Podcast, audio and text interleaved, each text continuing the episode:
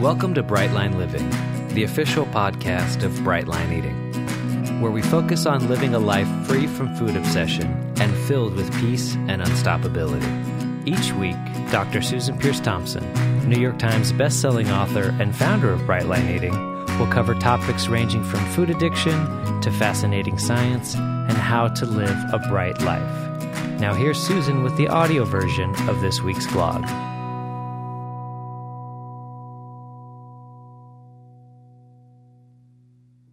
Hey there, it's Susan Peirce Thompson, and welcome to the weekly vlog. This week's topic is surprising. Is it possible to have too much support in bright line eating?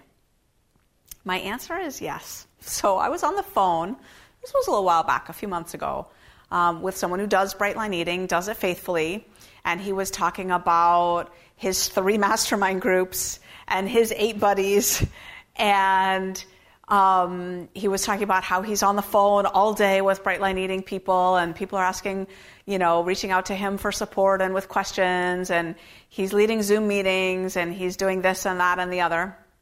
And then he said, Is it possible, do you think, to have too much support in Brightline Eating?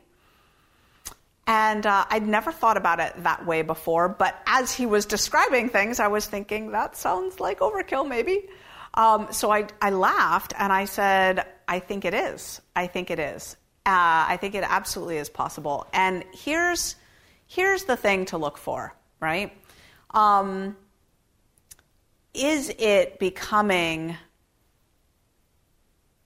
an easier go to that is allowing you to avoid something else that is really needed in your recovery, right? Um, for example, some inner work.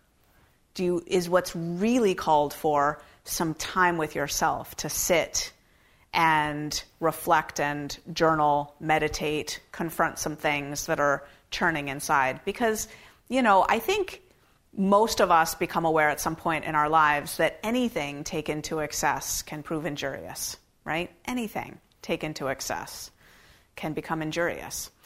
And I think that even goes for human connection and human support. If you are leaning into other people and sort of uh, all day, everyday connection with others as a distraction from something that needs to be faced uh, first, especially if your if your lines aren't bright and and so forth. But even if even if your lines are bright, I would say look at maybe what you're not looking at.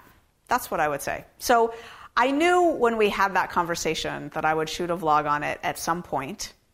You know, this is not to say that if you have three mastermind groups, uh, I'm judging you, or the Brightline Eating police are going to come knock at your door and say, you know, excuse me, is there someone in the house who has three mastermind groups? That's excessive. That's excessive. We don't do that around here. Um, by all means, do it uh, as you like, and it's entirely possible that three mastermind groups could be um, just perfect for you. Um, but I wanted to shoot this vlog just to help shed the light into a nook, a cranny in the corner that has as yet been unexplored in the weekly vlog. So that's the weekly vlog. I'll see you next week.